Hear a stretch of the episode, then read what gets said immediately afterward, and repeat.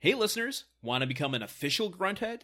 Well, now you can by becoming a patron over at our Patreon. That's right. When you contribute, you'll gain access to our supplemental show, Gruntwork Nights, a podcast not about the TV show Home Improvement. It's a lot of fun and we hope you'll join us.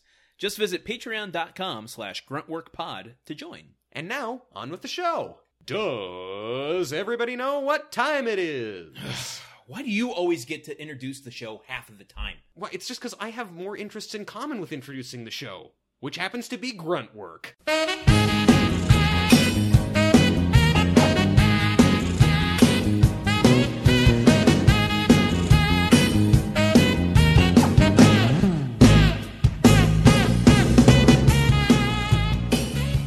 That ain't working. That's the way you do it. Money for gruntin' and the chicks for free. At least that's what life is like here at Gruntwork, the podcast about the TV series Home Improvement.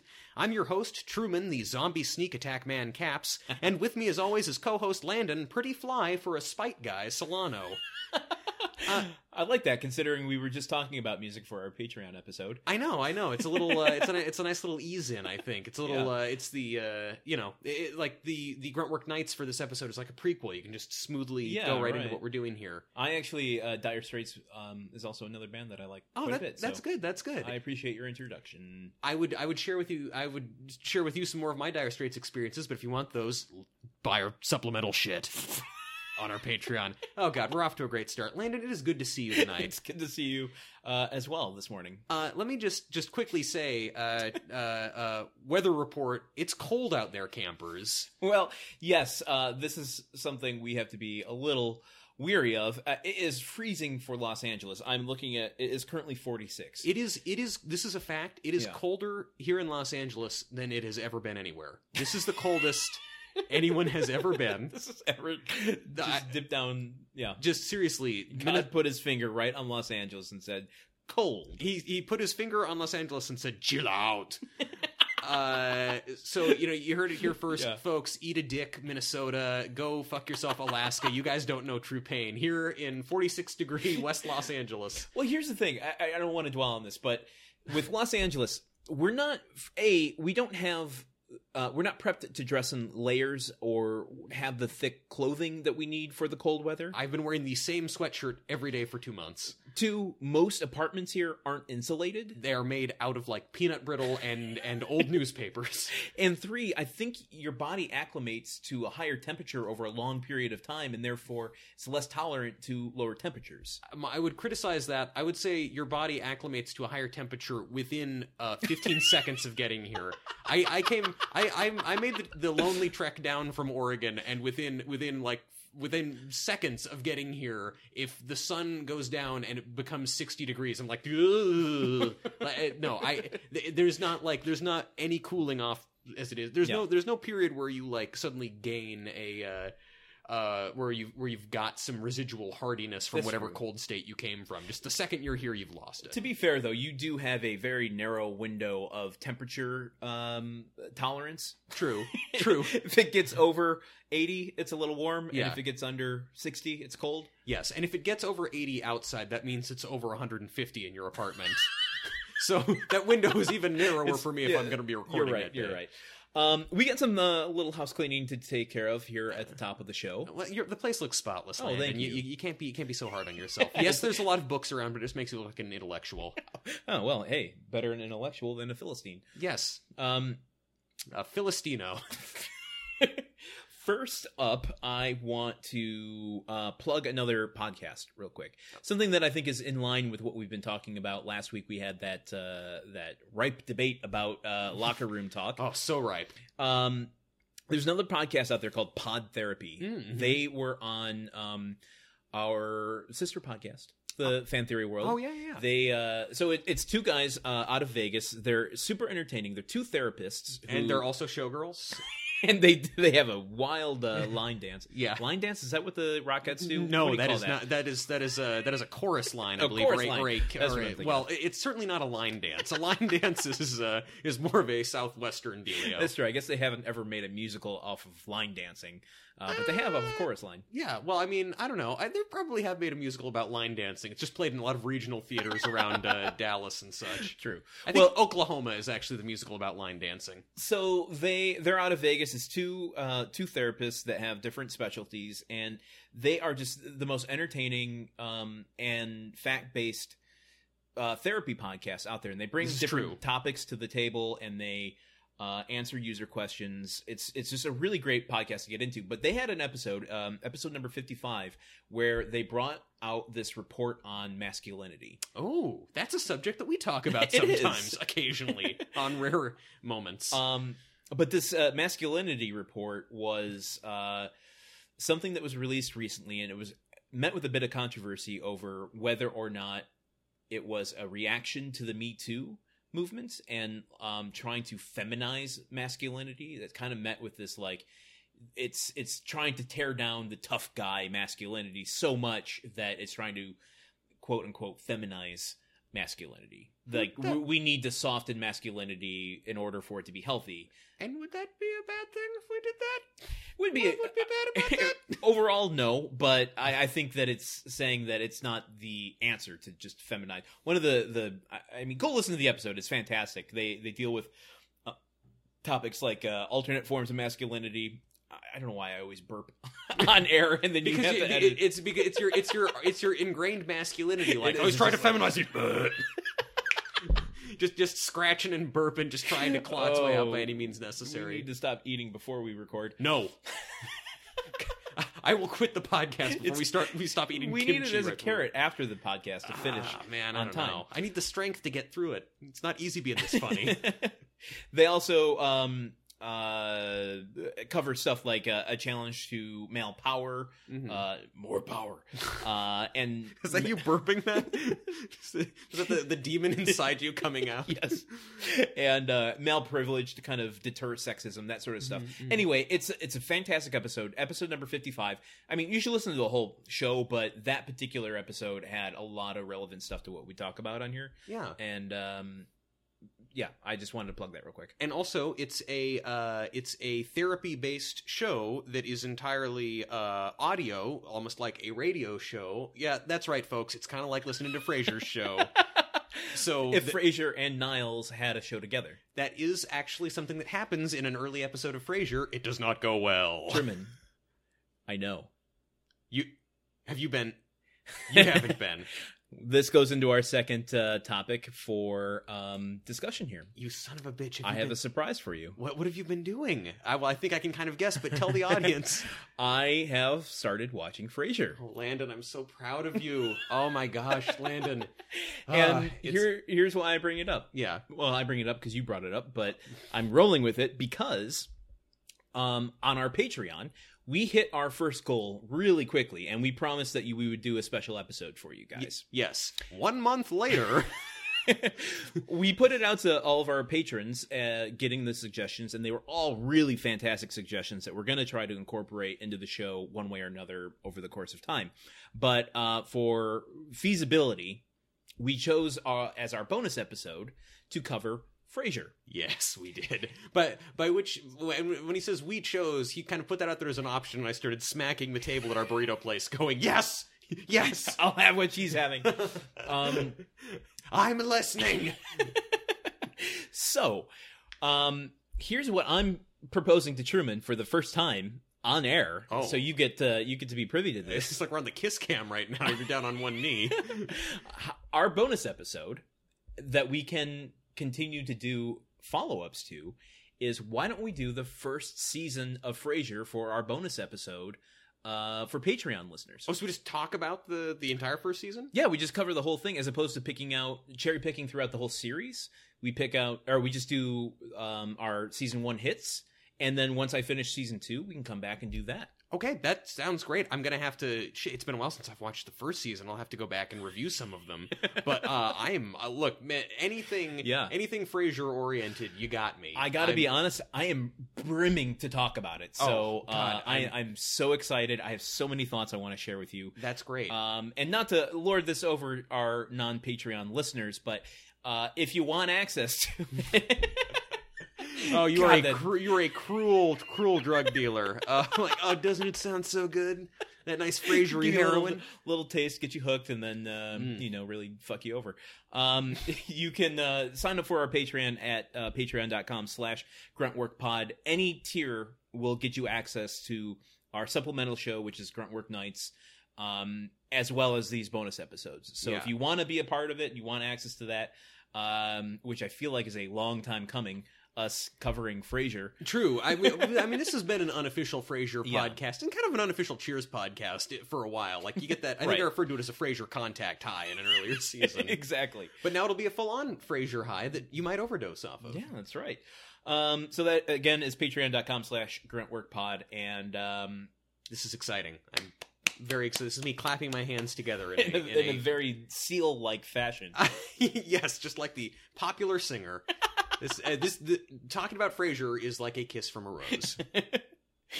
oh, and like a kiss from a rose, we watched an episode of Home Improvement this week. You know, we did. I lobbied hard for Muppet Babies, and you told me that we were going to, and and and we you pushed play. And did we hear the Muppet Yeah. Babies theme song? No, we did No, not. we did not. We saw the Grunt Creep instead, and that's when I knew I had been lied to. um, but I have a synopsis for you if you'd like to hear it. G- you know, what? give it to me. Give me this synopsis. And I- I'm going to preface this by saying I could have made it longer. I, did, I feel like it didn't need it. Nice and concise and, and short. Th- that's what he said, but go ahead. uh, okay, here we go. When Al calls out sick from tool time, Tim agrees to let Brad come on as his assistant for an episode. This, however, induces some jealousy from Randy, who begins to show signs of being left out of Tim's attentions.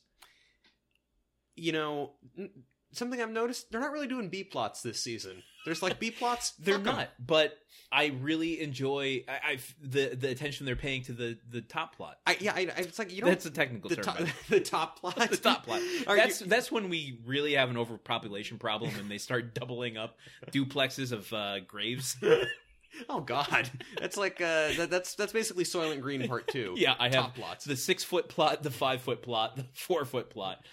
Uh, well, this, uh, well, yeah, I, I would agree with you, but I would also say I don't feel like honestly, if you're doing a good enough job with your A plot, I don't really need an Yeah. additional plot. Agreed. The, the TV series Workaholics, at least the first season, which I've praised before, is Yeah. some of the funniest stuff I'd seen on TV. I disagree, but I, I respect your opinion. That for I mean, look, it's not look, it's no, it's no Frasier, it's no first five seasons of Cheers, it's uh, but but it's no Mystery Science Theater Yeah. three thousand seasons eight through ten, but but it's the point is those those first ten episodes they all- they pretty much never had B plots. It was just Yeah. we're gonna have a really crazy intricate A plot that goes all over the place, Right, and I feel like Home Improvement now is finally doing that more. They're like we don't need to retreat to tool time for a bunch of completely unrelated segments with Right. uh, boxers or astronauts. uh, that's that's true, and I I think that it's stronger for it. Yeah, in a I, way. I would agree. It has given the show more power. And well, what did you think of this episode? S- Speaking of things being stronger, Um, I I think just like last week, it it picked its topic and explored it in every conceivable way uh, between every dynamic of characters. Uh, there, I had a specific note at one point um, where I was like, okay, they're clearly focusing on Tim and Randy and Tim and Brad's relationship, yeah, but I want to see that final moment between Randy and Brad. yeah, I want to see them come to uh, fruition with this plot, and they, you know, it, it's not really resolved, but Yeah. at least they put something there. They, They, at least they tried. Yeah. B, B for effort on that one. Uh, recognized that it was something that needed to be displayed on some level. Uh, the episode didn't just stop; it Yeah. ended. It was like they kind of planned out ahead of time, like knowing how many pages they had to work with. It's true. Yeah, This is very classical. It's like an aria now.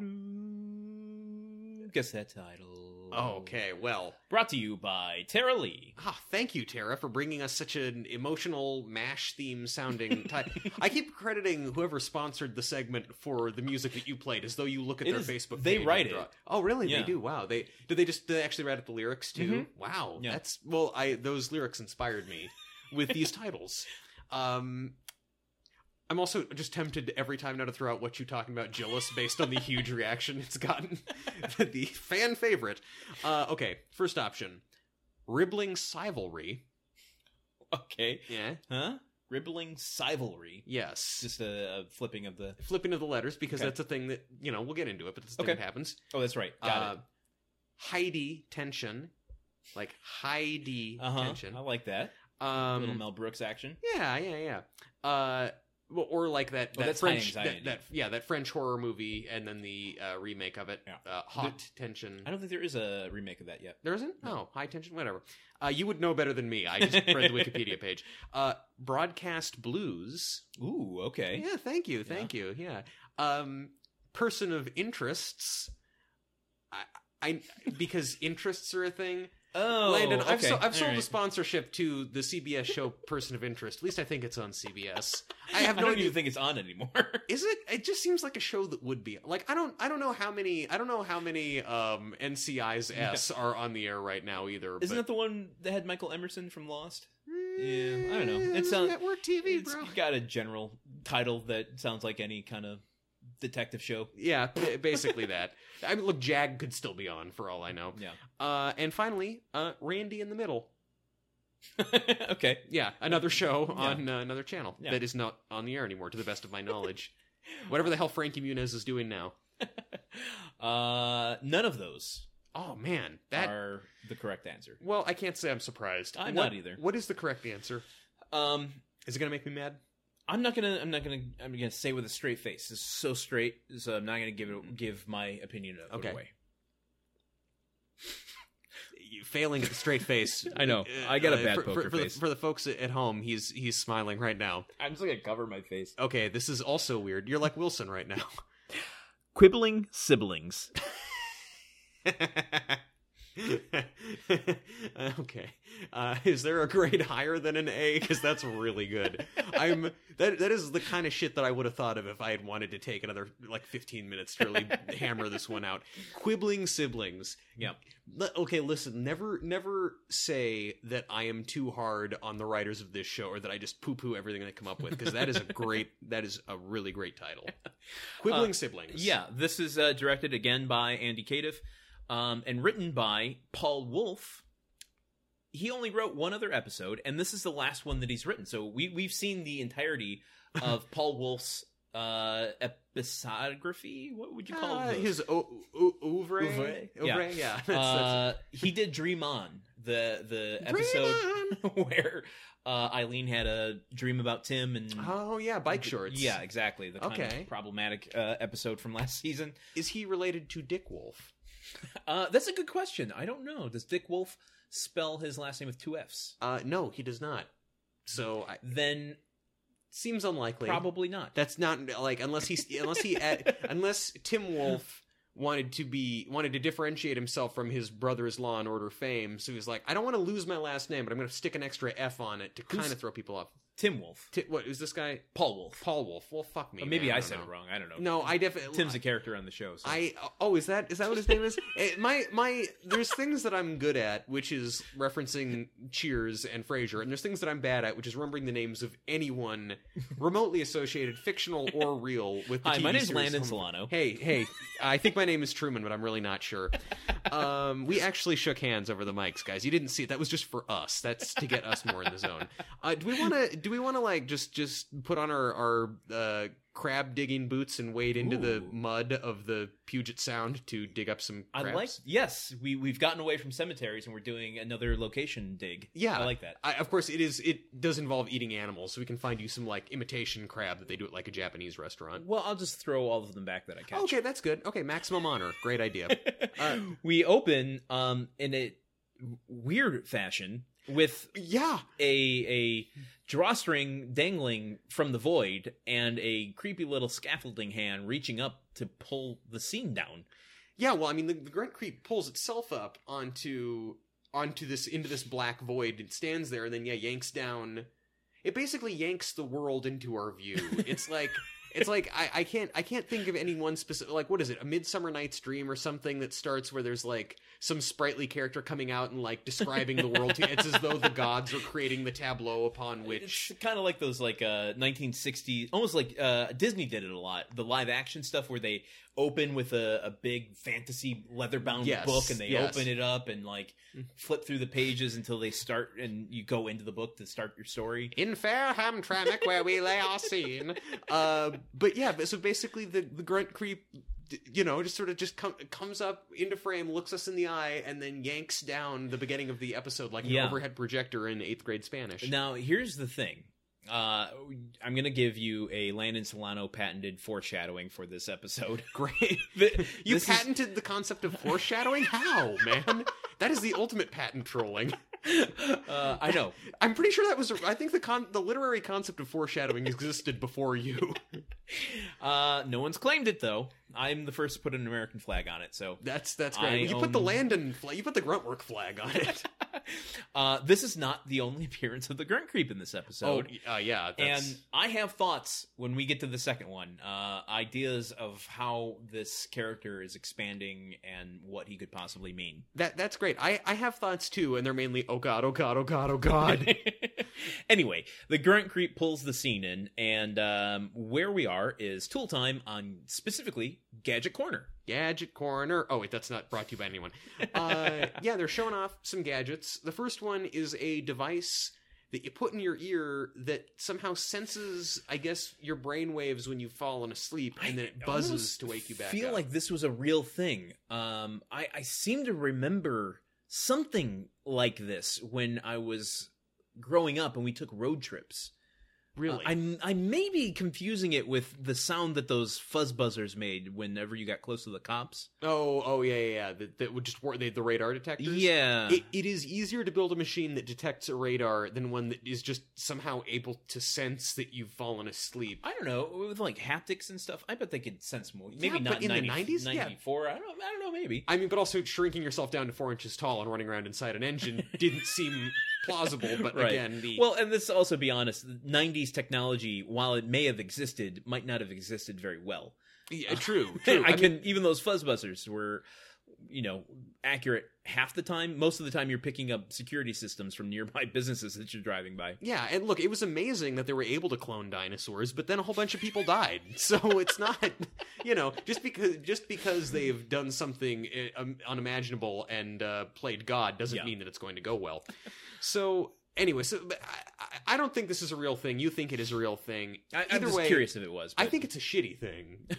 I mean, I To- to, understand. have a consistent buzzing in your ear. Yeah, that doesn't sound fun. I mean, I, I appreciate the the cause of not letting you fall asleep when you're driving, but they sell big gulps and coffee and shit at gas stations for this specific purpose. yeah, I, I don't know. Uh, so Tim is demonstrating how it works. It's great. Also, if your mother-in-law is talking to you for too long and he keeps Yeah. pretending to nod off, it makes this loud buzzing noise.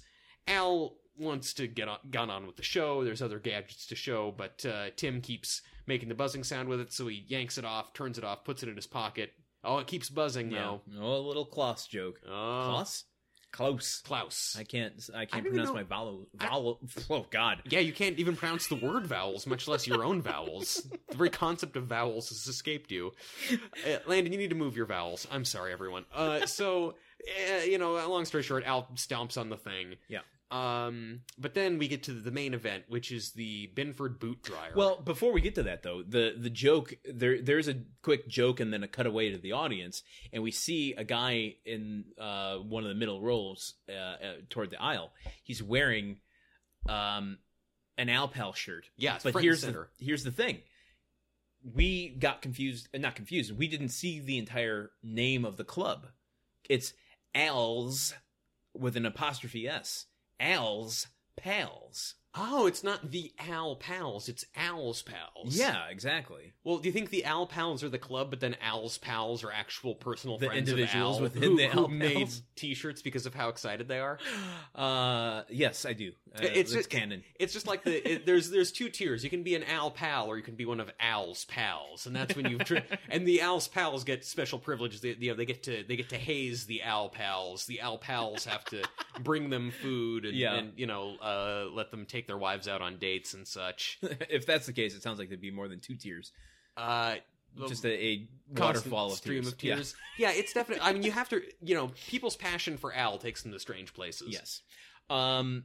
So, but then the second segment that they're doing with the gadget corner is that uh, they are showing off uh, the Benford boot dryer. Yep. I don't know if it was a 6100 or not, but Tim basically, you know, in Tim fashion, uh, gave this thing more power so that it dries boots faster.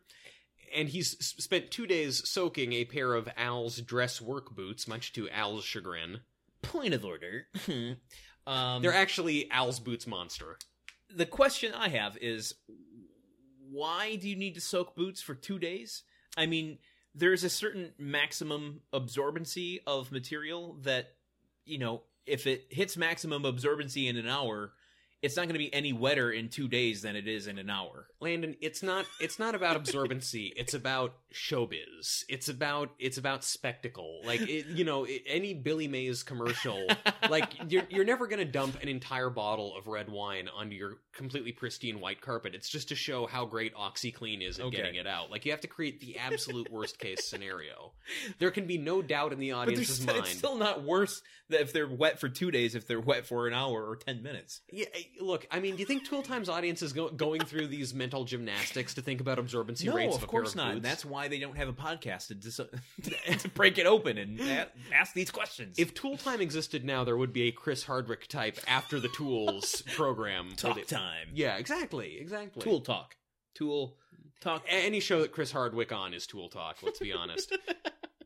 um, especially if they are talking about the band Tool. Uh, so anyway, they put, he takes the boots out. He Mm-hmm. puts them on the boot dryer, which is like two chimney type things. Yeah, and uh, you know Tim says it'll have them have 'em dried in in one minute, and Al says no, it has to be on there overnight, and Tim goes nope, I souped it up with more power. Classic Tim move, like Yeah. literally, the, it, like the- quite honestly, this is a classic Tim move. He does it every episode. he turns it on, and uh, of course his boots start to smoke as if they're on fire. And then he makes a joke: "Hey, your boots are on fire. You better put them back in the the." Your boots, The bin. your boots, your boots are on fire. right? That's Woo, right. woo, woo. Anyway, he takes yeah, so they catch fire. And then he's like, "Oh, you better go put them in the water again." And he puts them in the water, and he's like, "Oh, they're dr- they're wet again. You better bring them back to the boot thing." And It's just a bunch of back and forth. Um, what I'm really excited about to go into, Oh Jesus Christ! I can tell. I can tell already. I don't think you can, Ah, because if you do, if you could tell, you would be excited. Is this about Frasier in some way? Not quite. Dun, dun, dun, dun, dun, dun, dun, dun, dun, dun, dun, dun, dun. Carn Corner. Oh wow, we're getting all our corners out of the way early. I know. Well, Al doesn't appear in the rest of this episode. I suppose we have to hit it now. Yeah. Uh, this is brought to you by our good friend John Smith. Thank you, John. Um, this is a follow up to last week. oh, even better. Last week we uh, discovered that um, in addition to being a building manager, Oh yes. he was a uh, caterer at a Jewish synagogue out Yes. here before making it big in Hollywood. As opposed to all those Catholic synagogues and Baha'i synagogues. So this is what we posed to him on Twitter. This is the question. Wikipedia says this is quote quote Wikipedia says that you used to cater Jewish synagogues before making it big in Hollywood. If true, could you please expand on that? Did you cook or serve? Oh, thank you for thank you for really asking the hard hitting questions. and his response was, uh, I was an apartment manager and I worked at Stephen Wise as a server at all of their functions. Stephen Wise. It's up on Mulholland Drive. Ooh, that's a Yeah. pretty classy place to have a synagogue. I know. I looked it up, and uh, the images of the inside are like pretty swanky. So, so it is a it is a synagogue. Yes. it's a swanky gog. Um, well, okay, so he served. He didn't cook. Yep. Uh, that is and just to quote him uh, completely accurately, he ended with a uh, sunglass emoticon. you know he's he he in the past has favored the nerd glasses emoticon when he's talking about his love of the theater. But uh, but I mean, I guess reflective of how what a trendy area Mulholland Drive is, uh, better with with sunglasses. Yeah. God. This is great. I, I, if nothing else comes of this podcast, it's the fact that we have this cool little Twitter relationship with Richard Karn. just, just a delight. uh, yeah, but that answers he he was a server. He didn't cook. Um, as we Drat. I, not that we he probably could have if he applied himself. Well, he seems uh, capable of of learning uh, that sort of stuff. in a way it's worse now that we know before it was schrodinger's carn and he could have both cooked and uh and been a handyman and now we just know that he was That's just true. serving and There are only 280 characters though on Twitter though, so maybe he couldn't give us the whole backstory of like he applied to be a cook and they were going to bring him through the ranks to make him head cook at some point, but they needed him as a server. Therefore, he was a server only during his time as a caterer before he made it big in Hollywood, which interrupted his trajectory to becoming a world class Jewish cook. yeah that i'm i mean clarifying i'm pretty sure richard carn isn't jewish himself but he's like N- he'd been okay. a cook for jewish a, foods a cook for yes, okay I mean that's that's one option. I, I my impression is that it's like if he was a gifted chef, they would have just promoted him to gifted chef because there's a lot of kind of labor floating around in LA looking for a serving job. But you know, hey, no, let's live in this fantasy. I I, I like it. But okay, great. Don't ask him about this one, both because I want to pretend that that's what actually happened, and B because I think we're gonna weird him out if we harp too much on, It's on true. this subject. Yes, you're right. Yeah. Um, okay, so this was a, a very uh, poorly organized Karn's Corner because we come out of that back into Tool Time, and Tool Time ends. We're- yeah. You, so can you not control where the corners show up? They just like basically uh, uh, t- They- take over. exactly. It's like a, a revolving door. You just have to jump in when the opportunity presents itself. Otherwise, you're going to get your arm chopped off. Well, God. Well, now I'm now I'm not going to go through revolving doors anymore. I didn't realize that was a risk. Uh, so We get a, a stream steam transition. Yes. A la the, the boot things Yes. into the theme song. yes, and uh, God, I mean, what can I say? Tim falls off the roof of the house. Jill has to put the laundry in and runs to pick him up with a wheelbarrow. The boys are in a Yeah. video game. I'm going to uh, do a correction and omission on myself. Yeah. I said that Brad wasn't in the video game. Oh, son of a bitch! Brad's in the video game. Brad's in the video game. Now, where I got confused is uh, the order it goes is Randy, Brad, Mark. I thought, okay, so Randy pops up, and then all of a sudden he runs from the thing into the door. Uh, Mhm. he, he's in the video game runs, and then Brad pops up, you know, name it under the screen, and then he runs uh, kind of out the same door that Randy came in, and I thought that that was Mark, that it was an intro to Mark and his title Mhm. it wasn't. It was it was Brad in the game. Uh, so I I fucked up and I plan to do my penance. Uh, w- w- is that self-flagellation Yep. or just printing or printer retraction or, or both? I, I mean, you answered so quickly. You didn't give me any other option. Self-flagellation. I'm attaching these little Hot Wheels Whoa. uh, to a little whip. I'm gonna just smack them on my back. The, our uh, man, season four has gotten us into a very kinky place with this uh, with with this podcast. But hey, man, I mean, again, it's journalistic integrity is journalistic integrity. Uh, okay, So we come out of the theme and we're in the kitchen where Tim is doing some Benihana skills with some spices over a chicken. trying to trying to take notes on like I recognized immediately what he was doing, and I I spent so long trying to remember the name of the Japanese teppanyaki restaurant that he's clearly referencing. Uh huh. and you know because he's flipping he's flipping the the spices around or whatever and shaking them on the thing clicking them together tapping them against the uh the uh counter Mhm. and then i'm just like what is it wait, wait, what's the name of this restaurant what's the name of this restaurant and then jill walks in and says ah timmy hana and i'm like betty hana uh, do you want to know a secret? what what is the secret I didn't know what it was either. you did I wrote Mongolian barbecue. no Oh, no man that's like that's when they go on the big Oh, I know. Central Grill. Yeah, I, I, Uh, I- you just that- couldn't remember nah it's too bad we've even been to well okay, Korean barbecue. Yeah, Kore- well, I I guess Korean barbecue does that too. Yeah. uh, but only but only one place do they flip the uh, things around, and make a little volcano out of onions, and uh, form the rice patty into a heart and make it beat with the uh, uh, spatula. I've been to some Benihanas in my That life. sounds like it. Yeah. That's- that's that's culture in Oregon. Um, but Jill comes home. She's got her first A on a paper. I find that hard to believe. Jill's a smart cookie, and she's been in college for presumably a couple months now. She has to have gotten an A on something else. Well, maybe this is the first paper they had. I guess, but there's other things you get graded. I mean, I guess this is a grad program. Maybe there's not that many. I don't know. Still, I, well, I took it as this is her first paper that got an A. okay, okay. Uh, but also, Uh, you know, she could be intimidated. I mean, she's stepping into a new world as a slightly older student, um, w- stepping into a field that she has some periphery knowledge of, but not a lot. I could see her like not struggling. I wouldn't say a D student, but I could see her getting some B's. I guess so. I guess, and there's nothing wrong with getting a B. But she comes in, get- you know, got my first day, and Tim says, "Oh, that's great. Let's put it up on the fridge." And she says, "No, Tim, we shouldn't. This this paper's about abnormal sexuality." And Tim goes, "Oh, then we should put it up in the bedroom." And Jill goes, "We don't need it." And Eh, she continues to say that uh, she outshined everybody in the class and really ruined the bell curve. Yeah, Um, and that made me just start to go, well, okay, why does Jill excel at abnormal sexuality? maybe maybe because she lives with a man who has repeatedly admitted to the fact that he gets sexually aroused by cars, like that that, Maybe that she lives with a full on Cronenberg. they have a, a crash situation going on. Yeah. I, yeah, I mean, uh, that they really get off on emotional manipulation of diverse stories. Yeah, and and denying Academy Awards to uh, sensitive gay love stories. Exactly. Um, yeah, I mean, you know, when you when you live in a house full of hidden fuck spots, and when you have boned down on a workbench and gotten stuck to it because it was recently shellacked, I guess you know a lot about abnormal sexuality. Tim was really her her. Tim deserves at least partial credit for that. A yeah, agreed. It, Which Oh, it's is a almost weird cheating. sentence. Yeah. but Uh, here we are. This and- is where we're living. And Tim mentions that that he is still waiting on his first day, which is you know mildly amusing. Um. Anyway, uh, this is uh where um The phone rings. So the phone rings, and um, it's Al on the phone, Yes. and Brad answers. Yes. And then Brad gives it to Tim and says, uh, you know, don't don't tie up the line. Ash is going to call me later. And Tim goes, I own the line.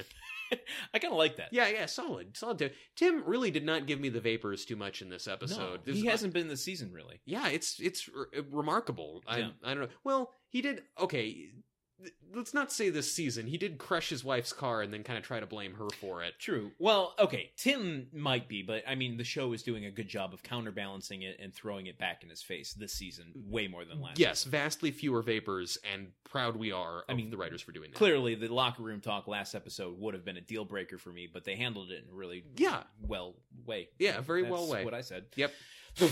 Fraser approves.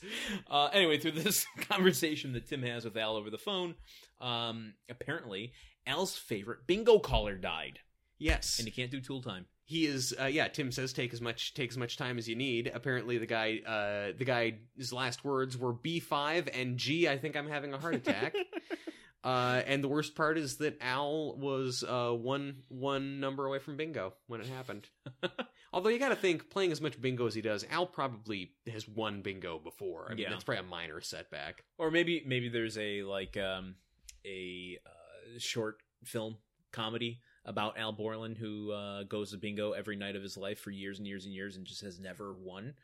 Um, and that uh, Are you pitching me something right now? maybe if, you, if you- if you got uh, some PowerPoint slides you're showing me with uh, with with with uh, concept images. okay? Now I see this with a budget of uh, about forty million. Okay, wow, wow. So it, tur- it takes a, h- a hard sci-fi turn pretty early on, doesn't it? exactly, exactly. It's an alternate universe. Uh, maybe we pitch this as a Black Mirror episode. Ah, okay. I don't know. Well, hey, look, Black Mirror has already had Home Improvement on it, That's so true. the sky yeah, is the it's limit. a natural For us. fit. Yes. Um, but uh, what's happening here? well, what's happening? and if I if I knew uh, if I knew any uh, catchphrases from the show, what's happening? I, I would I would go with that. Uh, well, anyway, Tim is Tim is going to be short a uh, an assistant for the show, and Brad suggests, well, why don't I assist you on air while Al is out uh, mourning, you know, wearing black for a year or whatever. Yeah. Uh, and Tim says, okay, sure. Um, and in- well, he says, "Do you think you can handle it?" And Brad goes, "Well, I don't think it's too difficult to go." Um, I don't think so, Tim. Which brought back a mini theory that I had earlier this season that this is going to be the season like last season was um everybody in the cast grunting a lot. Mm, mhm. This is going to be the season where everybody says, "I don't think so, Tim." They all have their their moment in the sun to say it. Mark said it uh, Yeah. for the Halloween episode. true in costume is Al. Yeah. I think that that I think we're going to hit every single character. So, we're going to put together uh I don't think so, Tim bingo for this season. I don't think so, Tim. Go. so far, we're at Al, Mark, and Brad. Okay. So when when one of them hits it, like eh, like do we have to have separate cards or something? Uh, maybe maybe we'll do something special if all um all of the main cast members uh say it before the end of the season. Do we all get chalupas? Uh, I don't know what it is. We'll we'll put we'll figure out something, but Yeah. that, that's that could, that could be a fun game. Okay, yeah, yeah. We we should we should make cards. Everybody play along at home too. I guess make your own cast member bingo card. exactly. Uh, so we get a chord transition from here, like a chord stretches across the screen uh, and takes us to the next scene, which is in the same location Yeah. where uh, uh, Randy is lying on the couch uh, with some big headphones on, jamming out to some some tunes. Yeah. And uh, Tim and Brad walk in, and Tim is running Brad through the plan and the script for tomorrow's episode. So this seems like conclusive evidence that that there is at least ostensibly a plan and an outline for what's going to happen on the episodes. so Tim really is just thwarting some plan every every time. Well, um, you know what? Now I, I, I got to say this with a little bit of humility. It's kind of sounds like what we do here. there is a general structure. True, true, and we do get on a lot of tangents. we It's just fuck up a lot. and we we also do that. That's fair. Although no one here has ever gone to the hospital. Not yet. Not yet. Yeah. Except, I mean, short of maybe for heat stroke or heat exhaustion. I- Yeah. yeah. Um, but what one thing that Tim is very excited about is it's going to be Tool Man and Tool Son side by side together on the air, and they're both Yeah. very jazzed about that happening. And cue the heavy metal music just blaring out the speakers. What what famous licensed heavy metal song was that that was playing? Because it sounded definitely it, definitely like a song that actually existed and is not just something out of a music library. What was that? Are you are you being serious? No, I'm not. Being, Oh, I'm okay, being got it. extremely Yeah. facetious because it's just like. I, Uh, you had me fooled with your dry wit. And, I uh, you know, smart I, comments. I did I did a little bit of a little bit of uh, acting in eighth grade. You know, It just sticks with me. What, what are you gonna do? I'm no look. I'm no Jonathan Taylor Thomas. Uh, no, you are not. Uh, I'm no. I and uh, but I think no, I'm not even a Taryn Noah Smith. But I am. But you could be I, and I am better than the Andretti brothers. father son. and probably four of those astronauts. like better as an actor. Those astronauts are bar none better human beings than I am. they have they have kissed the face of God Yes. and and fucked with the telescope of man. Anyway, Um, but what is interesting here is that they are continuing this thread that Randy listens to heavy metal music. I, I thought that that was going to be like a, a one and done thing when they were headbanging on the couch. Like, oh, that was just a, a moment that they needed for the episode. But I like that they're like making that a Randy thing. yeah, I just my only regret is that Randy didn't uh air guitar in his leg again like he did that time. Like I True. would, I would rather air guitar and like air banding be Randy's specific thing than just this one genre of music. But yeah. Um, so I'm I'm gonna take a little tangent. oh, okay, just Um, okay. So this really is like Tool time. It really is. Uh, this is going to be f- uh, a- a way to kind of even the playing field. Mm-hmm. to to be even-handed and fair. There's a calendar in the background of this kitchen. I've never seen that reaction from. Tr- He literally bit his fist. There are tooth-shaped indentations in my knuckles, but but worth it. No, Landon, do it, do it. We're here now. We're in this place. Oh, it's smaller. It's indecipherable. I couldn't quite make out what it was. It was either vegetables said. or a tree. Um, so just more mysterious calendars that we got to find uh, the secrets. to. Wait, do you think they have a vegetables calendar in their house? Well, it's in the kitchen. It would make sense that it's like and it's November. I could see it being kind of a festival or Mm. festival a a festive Yeah. like gourd calendar. You know, It's it's seasonal festive gourd season, motherfucker. Yeah, okay. uh, I, that would that would be on brand. That would be that would be good set dressing. I can't guarantee that it was that though. So Okay. uh, just to point out, it's a calendar thing. It's not a sexy babe on a calendar thing. Okay, you, you have you have a you don't have a babe fetish, you have a calendar fetish. That's that's what we're dealing with here. That's your Cronenberg fixation. It's not cars, it's calendars. Uh, so anyway, Randy's rocking out to this heavy metal, Yep. and they ask him to turn it down because they're trying to get ready and prepared for the show. Brad mentions how excited he is to hang out with Heidi, and he says with a straight face, "I'll probably get her number." and uh, Tim Tim says, "Back the hormones up" or something. I don't want to call the fire department in to hose you down. And then Randy very smooth, says no big deal for them. They're usually there anyway. and cue our fireman transition. Yeah. Tran- Transition. Transition, transition. I like that. Thank you. Make me a little classy. yeah, you're the kind of a Cajun Cajun flavor. So whenever I trip over my own words, I just have to put it into an accent, and then I don't sound like a fuck up. I guarantee. Um, and we cut to from the fireman uh, spraying his hose on us to uh, Mark and Randy's bedroom. Easy about the fireman spraying his hose on us. There's again the unauthorized porno parody of that could take us in another direction. Yeah, we go upstairs where uh, Randy comes in his room where Mark is trying to play basketball, and Randy, in a state of uh, of of of high butt hurt, uh, yanks the ball away from him and says, "Don't don't play with my ball." Um, a lot of phrases going on here. I'm sorry. I'm sorry. You know, I, you're, yeah, it's bad. You infected me with your double entendres. Um, but he basically he- he's he's upset that Yes. uh, Tim is taking Brad on the show. Tim always does everything with Brad. He Yeah. feels very left out. Um, and that is the crux of this entire scene. So can I ask questions Ask questions. that don't a- apply to it? Uh, yes, go ahead. What kind of galaxy brain version of chess is Mark playing? What what with with like in the things that he's saying to. No, with the actual board he has. I wasn't even looking at this. Is he playing? Is he playing 4D chess like we thought a certain presidential candidate was? it's it's wild. It's like a uh, um, oh my god, let me see if I could find it real quick. It's this weird like checkered. F- okay, so I thought for a second it was checkers, but he has um actual chess pieces, but it, it's on a sort of like diagonal. Here, let me show you. It looks like a, a race flag almost. whoa oh god it's like warping it, it's like whoa there's like a gravitational eddy in the middle that's warping the size of it, yeah it's like he's playing some kind of weird action figure chess like Yeah. harry potter chess It it feels like uh, a certain brand of chest if it was, uh, um, you know, a future from uh, the '80s yes was like chess is still going to be around, but it's going to be like chess 2000.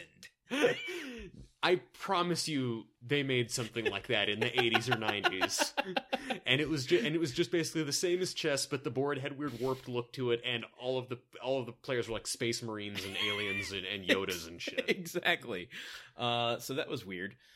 Um, but that's all I had with that. that that's quite insightful well, and maybe uh, it's just interesting to note that he's continuing his game thing. He's True. big into games and chess. Like he he's out. Maybe he's maybe he's the one manipulating Randy. maybe he's bobby fisher I think we made that joke before. Actually, yeah. Well, I mean, we're coming to the point. I'm pretty. I'm pretty sure I've actually done Dire Straits talk singing to get us into an episode before too. So we're everything. just recycling everything. th- this whole this whole show is that's we're very efficient. because Welcome we to recycle season two, ourselves. episode thirteen. Yes, we are eating our own tail.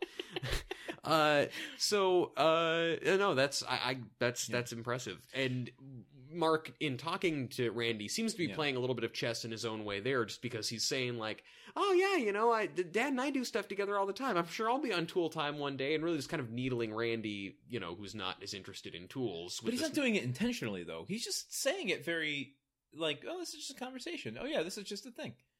checkmate. He fooled you too. Again, maybe he's the one manipulating Randy. Maybe, Maybe. he's manipulating us. Yeah. he just might not know. But uh, I don't know. He says, I, you know, he says, I'm like, I'm sure you'll be on there eventually, Randy. And Randy says, don't hold your breath. Actually, you know what? Do hold your breath. And then cue one of the more confounding transitions we've had in a while. This episode is is rich with confounding transitions. it is redolent with confounding transitions. So the transition here, I'm going to try to break this down for you. D- We're, we're in the bedroom with uh, with R- Randy and Mark.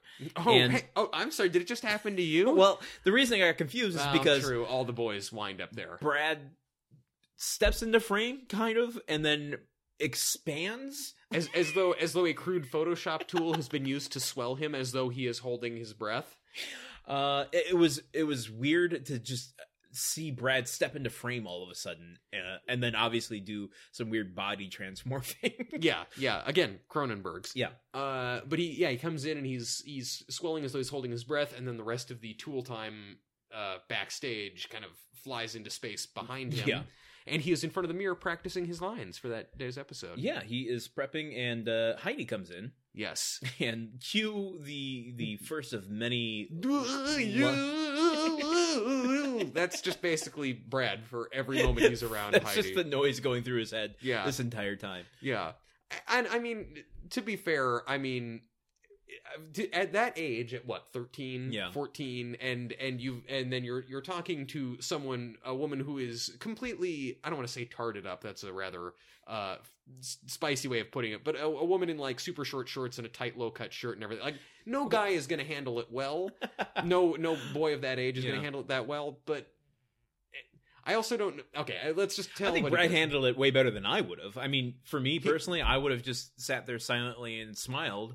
And uh, when they when she told me, "Oh, he's so sweet," I would have just kind of melted inside, but I wouldn't have actually spoken to her. Yeah, no, I would have I would have had the Cliff Clavin reaction where you just completely seize up and just sit there and maybe uh, go hysterically blind for those of you watching season 8 right now. Uh Wow, you're sailing through that show. I well no, I've been I've been watching the show for like about a year and a half and Oh, I just, okay. you know, I've been sailing through it more recently since I finished Red Dead Redemption 2. Anyway, unnecessary Truman life updates. uh so she you know, so he's talking to her and basically every time he tries to say anything to her, he winds up switching the the word the, like he switches the letters or the words around so he's doing, you know, uh Pobity's nerfect style uh spoonerisms, I guess. yeah, uh, and I this is the sort of thing that um, e- even if I attempt, I can't even attempt to fuck up fucking up because I will fuck up fucking up somehow. Whoa, that that's Inception. So you'll do it right, E-, basically. Exactly. Yeah. Maybe. Yeah. Maybe that's the key to my word problem. Well, I, you know, well, what? Well, Heidi mistakes. Uh, well, maybe she does. Maybe Heidi knows what's going on. She's probably seen a fair number of guys get tongue tied around her. But she says, "Oh, you're nervous about going on tool time. What works for me is just picture everybody in their underwear." And he seizes up the the um the the way that I took this down in my notes. The the ASCII emoji that I did was just the colon and then the straight line of just like that. Well, you can't really see the face I just yeah. made, No. And but- I saw the face, and I still don't know what you mean. uh, I'll, I'll- I'll I'll text it. I'll text it to you later, and you'll get it. oh, great. But Brad just kind of was like, "Ugh, I don't think I don't think that's gonna work. Sweat just- A pool just appears at his feet of sweat. Get Key and Peel sweating dot gif. yeah. Right. Uh, and then Heidi walks away, and then Tim comes over and sees how anxious uh, Brad is, and says, "Oh, nervous about the show? Just do what I do. Picture everybody naked."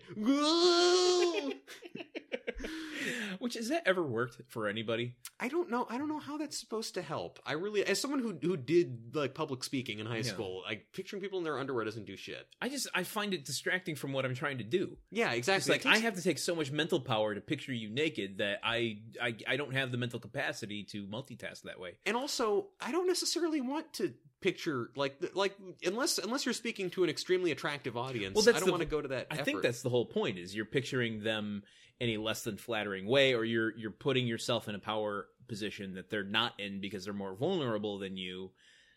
I think that's the theory behind it. Oh, I that's just a don't think kinky theory. it's in actuality it works very well. I just seems it hasn't for me. it seems like a waste of brain power. Uh, but Yeah. I don't know. That's, But if that's you just ask me to picture somebody naked while I'm working, uh, I will clearly just stop working to picture somebody naked You for a could, while. because because don't don't half ass two things, whole ass one thing. In in which case, picturing someone's whole ass completely naked. Anyway, yes. Uh, so uh, they go out there. Uh, well, Tim goes out there, uh, introduced by Heidi. Y- you've seen the show before. You get how it works. Oh, is that how that goes? Yeah, Okay. yeah, that's that's the order of operations. And he announces that, uh, well, good news, everybody. Al's not here today. This is my favorite. I, I- this is I can tell already going to be my favorite moment of the season. No, well, it's, it, it was pretty good. the crowd goes, "Aw," and then we get a shot of the audience. Just one guy in this like nice little sweater uh just stands up. he looks like he was cradling a book right before he got on set. Just like stands up. He's Al's not there, and he's just puts his head down, and Charlie Brown walks his way. through the aisle. It wa- it was great. It was very very funny. God, it still makes me laugh. And Tim yells at him, "Hey, get back in your seat!" Uh, and he does.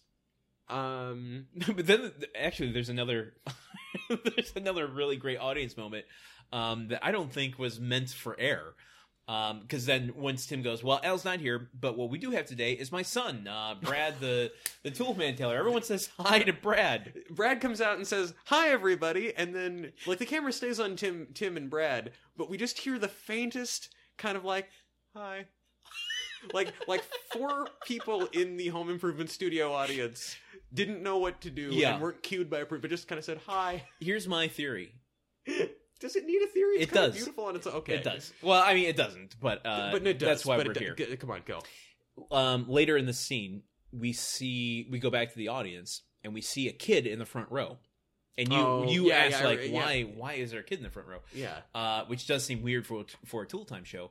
My theory, and I can't obviously prove this, is that that's some relative of Zachary Ty Bryan that uh, got so caught up in the moment of say hi to Brad, he actually audibly said hi uh, because he's not an actual extra. Yeah. uh, or I guess they aren't extras; they are the Tool Time audience, but or the Home Improvement audience. he, but he, he got he got drunk on uh, he got drunk on that Hollywood magic. You Yeah, know, he was just exactly. in the moment. exactly, that's that's what I think happened there. But it was a magical, unscripted moment. It was it was it was truly great. This this brought us. Uh, we both lost our shit. It just Yeah. hi everyone. Hi. just the softest little hi. um, anyway, they uh, Tim and Brad are working on uh, cutting out intricate shapes with the Binford 6100 scroll saw, Mm-hmm. which you can uh, use to put. Um, he put race cars and like a little. Uh, what do you call those bed things? headboard. Headboard, Yeah. um, or a coat rack. Not a rack, but you know those things you plaster to the wall. yeah, yeah, yeah. Coat hanger. Coat hanger. Yeah, put like fighter jets on it or something. Sounds like something Tim would do. Yeah. Um, but uh, what is what's Brad want to make today? He wants to make a heart for his girlfriend Ashley. Ooh, and Tim's not too happy about that, but, But but hey, you know what? Brad is confident. Like Brad is not ashamed to have love in his life. So in that way, Brad is further ahead than his dad. yeah. And uh, cue Heidi to bring out the two blocks for them to saw, and he says, "Hank, you Heidi." Yep. yep. I only know that one because I wrote that one specifically down to say it. Yeah. Otherwise, I wouldn't be able to fake it. Uh, it was you know, uh, and he he then goo, and then he corrects himself and says thank you Heidi, and she walks away, and then he just stands there looking at her for a long couple seconds until Tim corrects him. And I gotta be honest, uh, Tim dills it out uh, to Brad the way he does with Al, where he's like, "Could we please?" Yeah, kind of, you know, honestly, some respect there. Like, it's not like you just hate Al. It's Yeah. like even your own family gets it. Like, Yeah. uh, you know, uh, okay, fine, Tim. At least you're consistent. And then uh, Brad starts to give a few tips and pointers about what they're doing for the day. Brad wasn't bad as Brad, a host. Brad is really good on set. The Yeah. guy, the, eh, like the kid, like yes, he is a complete wreck around Heidi, but when he is, uh, when he's not dealing with with those hormones, he's really like just charismatic and and he plays to the camera very well. it's weird that he's almost an L. I mean, he he's a professional. He doesn't go with the the jokey stuff that Tim does. Uh, he he wants to give the information and do a good job. Uh, be a craftsman the way that Al usually is. yeah, which is not what I would have expected from Brad. no, not I- at all. Mark for sure. yeah. Randy certainly not. Randy would have burned the whole set to the ground, but intentionally. uh, one other thing I want to point out. Yeah. The Last episode, Tim mentions that he and Al got letters about how uh, it's dangerous to wear ties around power tools. Right Tim is wearing a tie around, power tools, so it don't matter. Uh, yeah.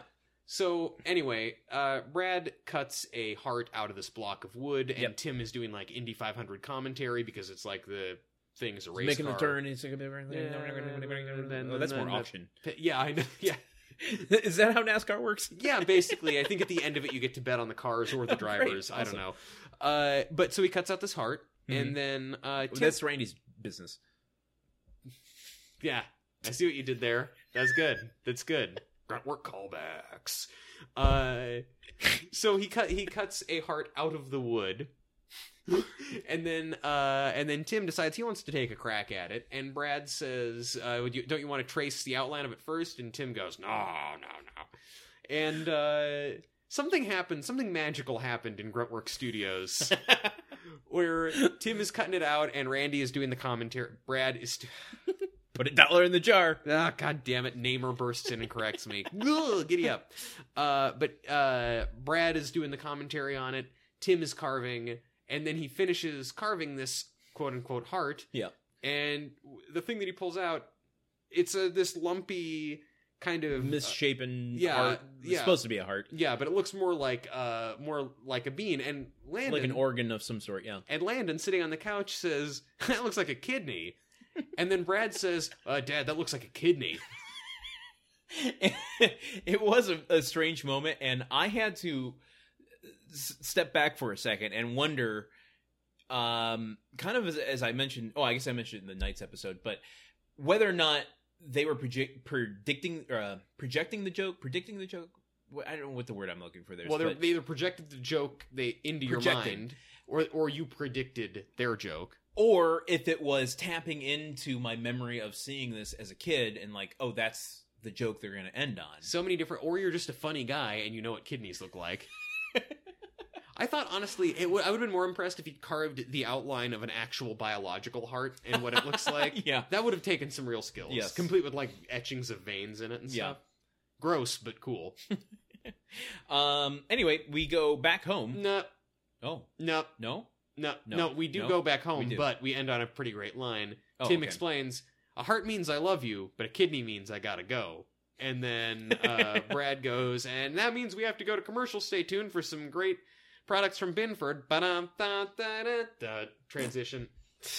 Did we get a transition there? I don't think we did. Uh, I think they just did that thing where they like fling different parts of the set Oh, the scene. together Okay, into got the- it, yeah. you know th- those happen so often now they don't even bear discussion. yeah. th- Maybe we should come up with a title for that, like a, a mosaic transition. something like that. We'll call it a mosaic transition for now, and Okay. think of one later, or most likely not. Uh, but then we come home. Oh yeah. oh, Oh. yes, Oh yeah. yes, we do. Day Uh, bow bow. Where, oh, this is what the transition was. So it Oh, cuts to a shot of a darkened void where the television in the living room should be. like on the entertainment center. yeah, um, but there's not a television there. No. what's hiding in the shadows of what should be the television is the grunt creep. Just like just like waiting. Like just like it's it's not you have to be looking if you you, you have you either have to know it's there or you have to be very actively watching the TV He's series just- Home Improvement He is like only we hiding are. in the shadows. It's so weird. It's it's like if you if you you know if you've watched the movie Aliens a bunch of times and then in that scene where they're in where the, the Marines first encounter the aliens you know where to look to like see them coming out of the walls. Yeah, right. It was like that. It's it, oh god, it's just hiding. Yeah, it wasn't moving. It was just sitting, watching silently. First evidence that the grunt creep just hangs out around the house when the episode is going on after his initial appearance. So, questions. So many questions. What is his relationship to the darkness? I mean, he was born in the darkness. Uh, he's he is part of the darkness. Does this- He's in love with the darkness. This is kind of a, he a eats the darkness. wider question than I anticipated, but is this giving us insight into the void? Is the void literally just the absence of light? And does the grunt creep travel by darkness? What we do in the shadows is be the grunt creep, basically. Yeah, because if he comes out of the oil can on the Tool Time set, uh, that seems to make sense. I in feel a like weird the- way. The- I you know, it also kind of makes sense. The void is the space behind the TV that you know, Yeah. like the space behind the entertainment center. Nobody goes back there. That's a good place for the grunt creep to hide. Black Mirror. Yeah, ex- yes. Wow. That's very true. Um, it's y- y- just this. I mean, unexpected Yeah. seeing this guy again. Well, so then here's my second question. Um, this one I feel like is a little paper thin, so just run with it. But um, we see the grunt creep on Tool Time, where there are cameras, and it's a TV show. Yes. We now have seen the grunt creep um, behind the TV here. But we've Does never it- seen the grunt creep in a courtroom. This fall on CBS for the people who brought you Jag. It's grunt law. I'm sorry, I cut you off. Uh, that was way better. That was worth it. Um, I guess my question is like, what is his relationship with with TV and electronics and screens and stuff like that? Because he Short of being on a TV show, coming uh, to the beginning of this episode, he is in the void and pulls the the show to us. the grunt creep is the AV club. He's like a Rod Serling almost. He's the one presenting Home Improvement to us. Picture, if you will, a home in need of improvement lights up a, I guess, cigarette made out of the title of another show. Tim is your typical tool man, a tool man constantly seeking more power to add to things. But what happens when power is added to him? There's no tool more powerful than the one that we use to assemble the Twilight Zone. Doo-doo-doo-doo-doo-doo-doo. That's amazing. Um, Oh god, that hurts my throat doing that. I don't think we can top that. So let's just continue with the scene, um, where Brad, uh, Tim, and Jill are on the couch. And I guess Mark is there as well, and Randy's scathing in the background, watching the episode of Tool Time. Randy is Randy, the the meme that I would use to describe Randy's emotions and placement in the room is the one where it's like the picture of George Clooney halfway looking over the hill in the From the- Descendants, yeah. and just soon. he's just he's he's sulking so Yeah. hard you can taste it. Everyone is on the couch, and Mark's in the chair watching the screen, and Randy is watching Brad. Yes. uh, and yeah, yeah, you know, they're just wa- they're watching the show, and everyone Yeah. is very supportive of Brad. And then including Mark. Mark has a very supportive line as he he says it and walks out of the room, and I just think he's such a nice little gentleman. I mean, is it surprising he's usually not like he doesn't really seem to have a mean bone or a smart bone in his body? I think he's smarter than you give him credit for. He plays chess for God's sake. I was just, I was just saying that maybe he's manipulating Randy. You're right. It's cruel of me to still go after him for his for his brains. Um, but uh, so the phone rings and it's uh, it's Ashley calling. Yeah. And as Brad goes to pick up the phone, Randy is doing some patented Randy Razin about. Uh, about uh his um weirdness around Ashley like yeah. it's like Also, Randy Razin sounds like a, a Gushers uh, fruit drink from the '90s, or or like one of the California raisins or something or maybe a Garbage Pail Kid. Actually, card. that would be that would be the one. That would definitely be it. Um, also, when when they are on TV on on the sign off that Br- that Brad does, it's something like it's like "Ne- Neu Neu sex time. I mean, see you next time, uh, because he's standing next to Heidi at Yes. the time. He just needs more chill. Is all I'm saying. Like Heidi's been there for a year and a half at this point. You've Yeah. clearly met her like company. She's been in the house for Halloween, I don't think you even experienced chill until 16. and even then, I mean that's and if you're even lucky. then, I mean, that's just the that's the first uh, time you get even the concept of chill. Like you understand that it's a thing. You don't have it yet, but at least it enters your purview. My my goal is to is to experience actually being chill one time by the time I'm 45, and I think that's realistic. Well, I don't know. I'm 36 and I haven't quite hit it yet. so- You know, the the only chill I'm going to feel tonight is walking home from your place That's true. in this 46 degree super freeze. it's now 45. Oh my god, dude! I mean, I I might die.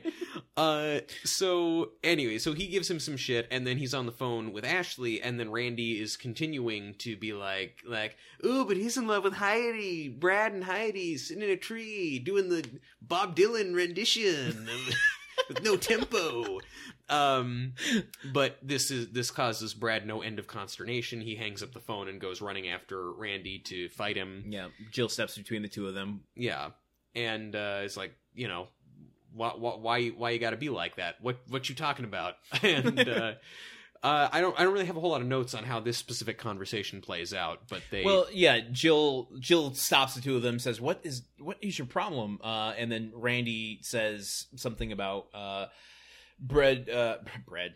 Uh, she sends Brad away and then asks Randy what's going on, and uh, Randy doesn't want to talk about it and makes fun of Brad, saying, "Oh, why don't you just give him a parade? His head's so big he could uh, pass for a float." oh God, yes. And then, and then another confounding transition One from the uh, the world of Fallout. Yeah, you know, for for yeah, for all my for all my fall heads out there, uh, for all my for all my Fallout boys and girls, uh, th- there's like a cartoon version of like they took the time to design this. Like they Yeah. like someone's job was to make this cartoony version of Brad that floats upward as though he's a, a like a float in the Macy's parade, but he's wearing like a blue shirt and he's got the blonde hair. He looks like Vault Boy uh, Yeah. the, the the thumbs up happy go lucky man. I don't know why I'm doing thumbs up. I don't to know. you, I you always know, enjoy but it. Yeah. Thumbs up though. So But, thank you. uh, well, I got it- three in a row. Yeah, I Wow. know, man. Feel feel good about you. I You're doing do. a great job tonight. Hey, yeah. thank you. Uh, but he looks like Fall, you know, he looks like Vault Boy, the the mascot of Fallout, the bobblehead who, uh, the bobblehead that four different friends gave me when it came Oh, out wow. in the loot crate.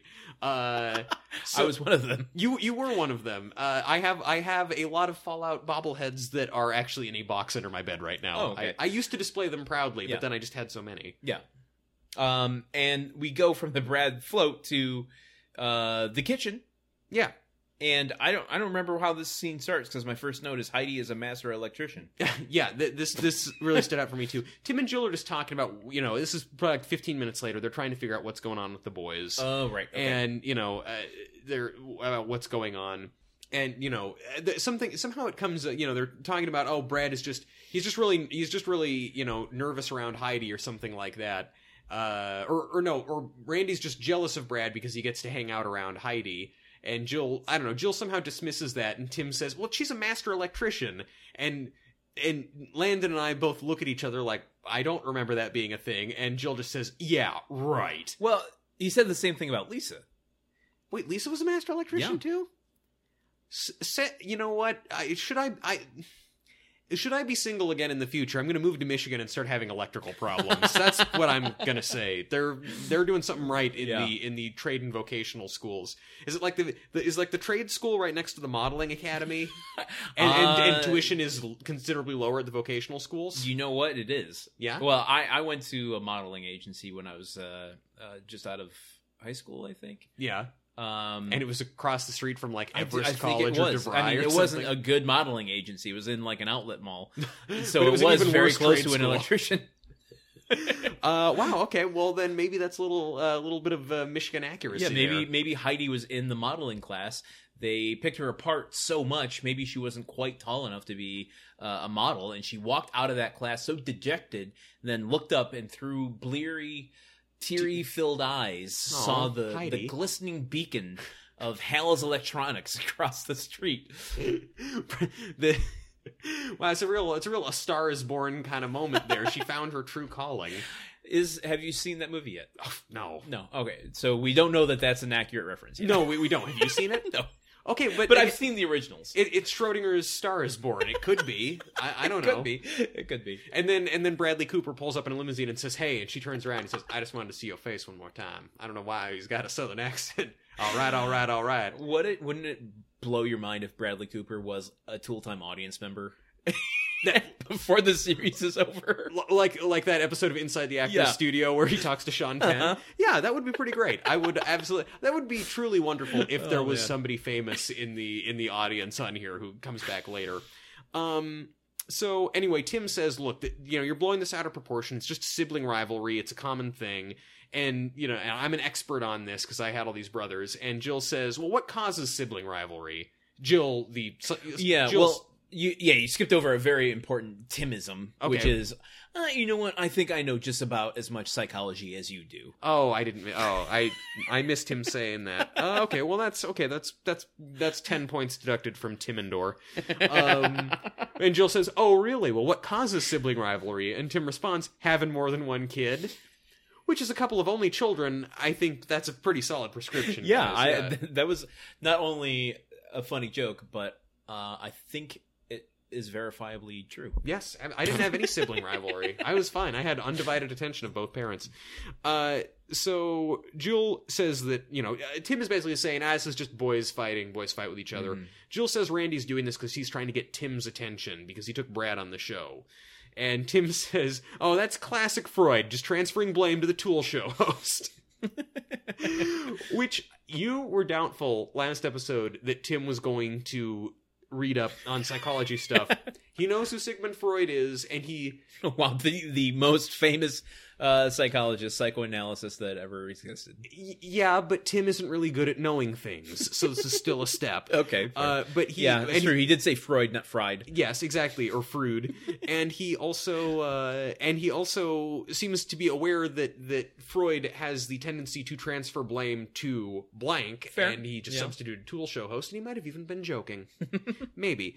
Uh, But we okay. So then this the next part of this conversation gives us some very interesting information that we you and I have kind of speculated in the past about the relationship between Jill and Randy hmm yes, because they are both middle children. yes, and you know. Jill explains that Brad always gets more of Tim's attention because he not only does he like tools a whole lot, but also he's the oldest, so he's going to get the first one to get a car, all these things, and Jill explains that yeah, as the middle child in her family, it's always the, you get the worst of both worlds. You don't get all of the Uh, you don't get all the cool shit that the oldest gets, or all the responsibilities and and acclaim that the oldest gets. You don't get all the attention of the of the baby. You're just stuck there with Yeah. the worst. And I think what she's applying specifically to Brad and Randy is that you know Tim says, "Well, uh, you're always talking about the the what car Brad's gonna his first car, and you're always working on the hot rod with him." And Tim is like, "Well, y- yeah, well Brad's the oldest, so he's or I'm sorry, Jill's saying this. Well, Brad's the oldest, so you know." You're having the first experiences with him, Mm-hmm. and leaving Randy with nothing really. Yeah. Right? You're going Yeah. through all that stuff, uh, the special moments first with Brad, and then Randy feels second fiddle. Yeah. Uh, and then she starts going into a long winded um, story about going to the zoo and never seeing the animals that she wanted to and only wanted to see the wallaby. Uh, kind of a funny story that they, they bring back for a, a callback later in the episode. Yeah, she was talking, you know, when we'd go to the zoo, like, my older sister wanted to see the monkeys, and my youngest sister always wanted to see the zebras. Hey, And hey, we're the monkeys. I don't know. you know, some people say we monkey around. Well, let's get on the last train to Clarksville. Uh, back on track here. Um, Listen, wake up, Sleepy Jean. and I think that's all I think that's all the monkeys I've got. uh, well, I think you can think of one more. You know why? Because I'm a believer Ah, in you. I got Shreked. Uh, so Here's my question. Uh, so th- that that's the the thrust of that scene. Um, did you notice anything strange occurring during the scene? No, this seems like entrapment. Okay, so I'll, I'm just Catherine gonna- Zeta Jones I'm not going scooching to beneath walk the laser through the here. narrative. I'm not going to walk through the conversation they have. I'm just going to walk through the blocking that they do. Okay. they start in the kitchen and then they w- make their way over to the the fireplace and And with their snifters of brandy. jill is putting some logs in the fire it's the middle of the day tim is about to go outside to rake and uh, jill i- in the middle of this conversation about psychoanalyzing sibling rivalry picks up a blanket and then lies down on the couch and just lies down in the middle of the conversation and just is going to sleep in the middle of the day I don't think she's going to sleep. I think that look, she's recounting some some darkness from her childhood, and she wants a security blanket. That seems that you know it oh, takes that much out of her she has to lie down at 4 p.m one yes, two. She's got a hard life. People can take Fair. naps. Uh, you're right. I And- have a hard, less hard life than she does, and I constantly want to lie down. I work from home and I spend the first half of every workday in bed under my blankets, and not just because it is bitterly, bitterly freezing cold in LA.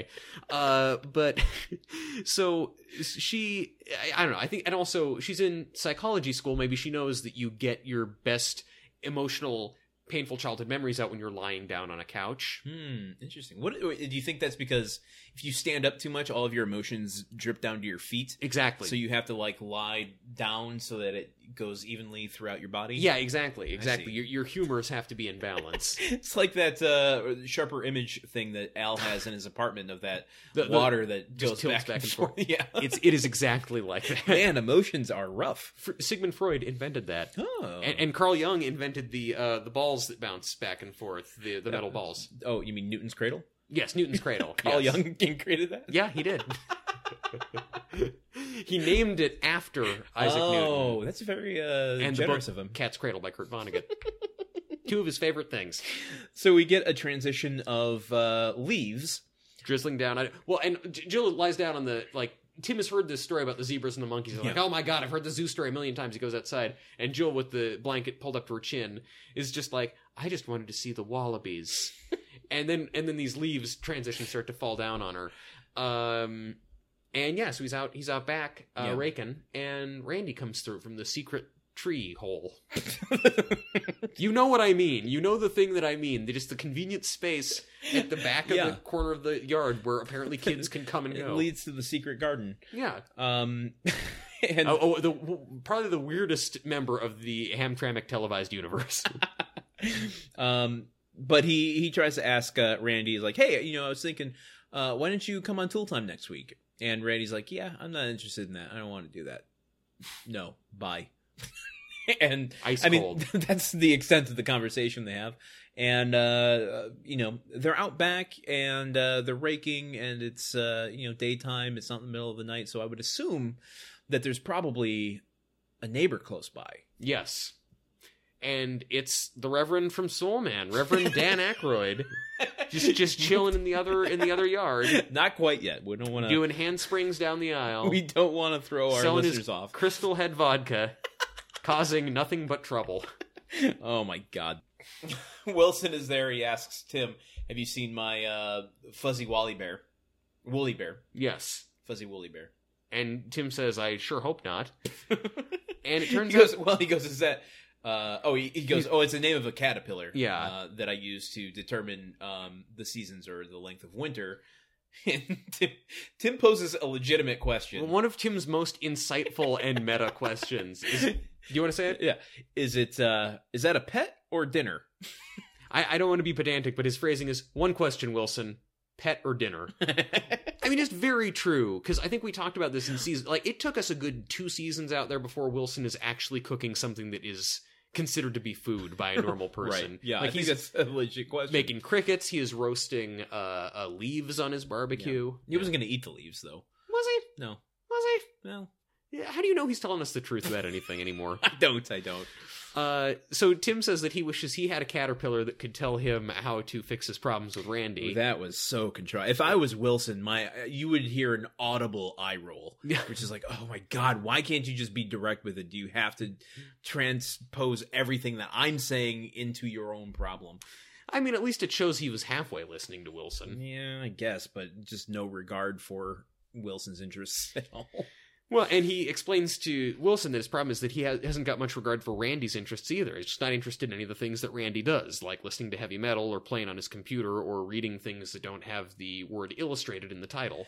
And you know what? I'm going to concede a point here. Last week, um, you know, I said uh, my problem with them venting in the locker room talk was that Tim didn't know how to express his uh, experience in venting very well. And this is an exact example of the better way to do it. You know, he could have easily said, "Oh God, Randy's so boring. I hate my son." hmm Mm-hmm.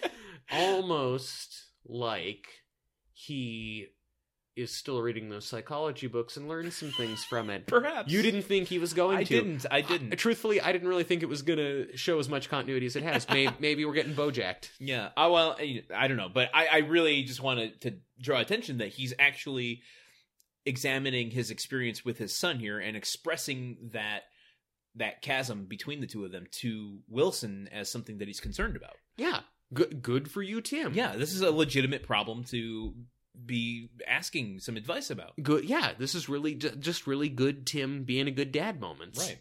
Um, and uh, Wilson does the thing that Wilson does, where he quotes some Chinese proverb that takes a lot of twists and turns, almost as though he chose it specifically knowing that it will befuddle Tim in the retelling. uh, but he basically, like, his whole advice is just try harder to be into the things that your son likes, uh, Yeah. which is not soup's profound, but I mean, you know, wh- what do you expect? I mean, Yeah. Uh I guess yeah, it is pretty just simple advice, isn't it? yeah. uh, so a simple answer to a kind of complicated uh, solution, which is probably something you could take away for life. Yeah, I think so. The simpler solution's always the better one. Yeah. Maybe not always. I don't know. Um, and we get oh we have we have another grunt gate coming up, but uh, let's save Oh, that for God. the grunt Oh count. man, grunt gate is bad. we uh, cut to inside. It's uh, yeah, not a transition. We just cut to inside where Jill's on the computer. Brad comes down to leave, and uh, he's gonna go meet Ashley and some kids at the mall Uh, uh, to gloat in his fame. yeah, And- Jill stops him. she says, "I know you were a guest star on a low-rated cable tool show for 30 minutes, but aren't you getting a bit puffed up?" Uh, and he doesn't expand and fill out the whole scene like uh like he did previously. Which seems positive. um, but then she starts to talk to Brad about Randy and like uh, gives him the comparisons. Like, how do you feel when Randy brings all of those A's home uh, from school? And he's like, yeah, not very good. And um, she goes, uh, so then he asks, so Randy's jealous? and she goes, yeah, I think he is a little bit. And he goes, cool. and she then starts to explain about like, "Well, no, Brad, you see the thing is that is that Randy is the middle child, just like I was the middle child." And then you, Brad, that just it's like, oh, not the zoo story, mom. We've heard it a million times. and walks out the front door. and and she says and she's like as he's going she's she's just saying like we went to the zoo once a year and all i ever wanted to see was the wallabies Cue Tim to walk in and go, "Oh, not the wallabies again." now now now is the time that i have to bring this up your Okay. family goes to the zoo once a year Y- you've got like there's nothing to say that they're okay like you can see the wallabies like it's not like you're going to spend three hours at the monkeys, three hours at the zebras, and then it's like, oh shit, we just haven't got time. Like, like, w- like I've been, I've been to some zoos in my Yeah. life. The way that those trips tend to go, I've even been with other groups of children. You kind of walk around and see everything. Like, yeah, maybe I wanted to spend more time at the penguins, and sometimes we did, but it's not like we completely would eliminate an animal. Like, it seems almost like a like spite either for Jill or for wallabies that they wouldn't maybe, let her see yeah, them. maybe maybe she's the Marty of uh of Marty, Because isn't Marty the one that uh, Tim always picked on the most as a, a kid? That's why he likes him the most. I think so. I, I thought that he liked him the most because Tim basically raised him because Tim was like a Oh, dad th- brother. yeah, that too. But I think he picked on him the most as well. I thought there was one brother he picked on a lot who he doesn't really talk to anymore. No, that's the one that owes him money still. oh, I see. Okay, still don't know that brother. Uh, not yet. Yeah, Um.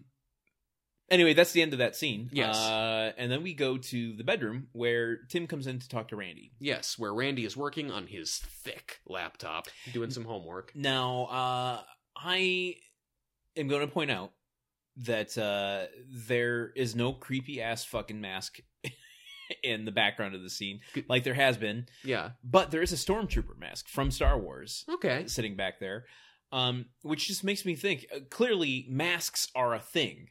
Randy has a fascination with masks. His favorite movie is Mask.